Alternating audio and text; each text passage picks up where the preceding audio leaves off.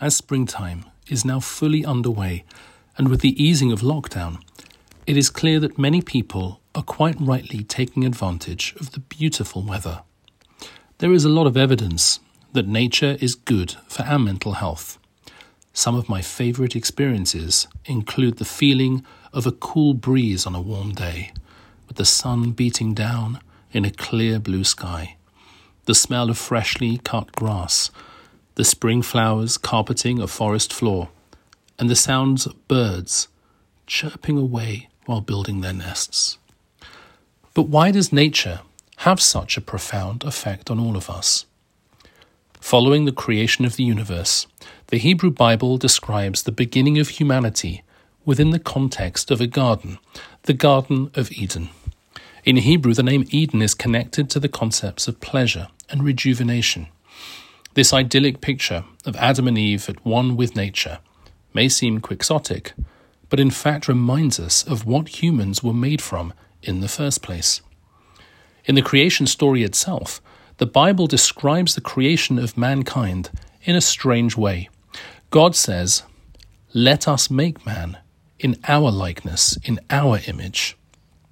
As the foundational text of the world's oldest monotheistic religion, this is deeply troubling.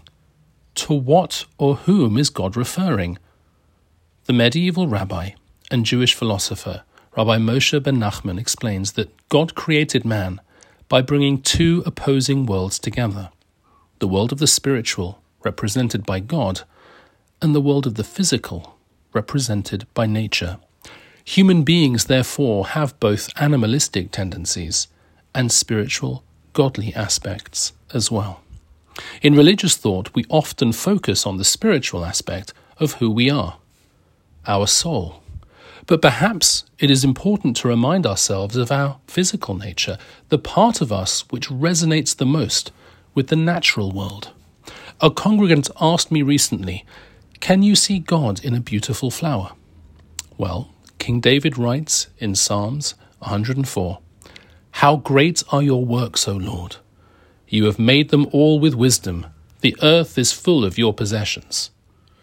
While we cannot see God directly, the fact that nature has such a deep impact on us indicates how even the most humble examples can inspire a sense of wonder and awe. Can I see God in a beautiful flower? Most definitely. And in the sound of the sea, the rustling of leaves on a tree, in a magnificent sunset, and in all the wonders of nature.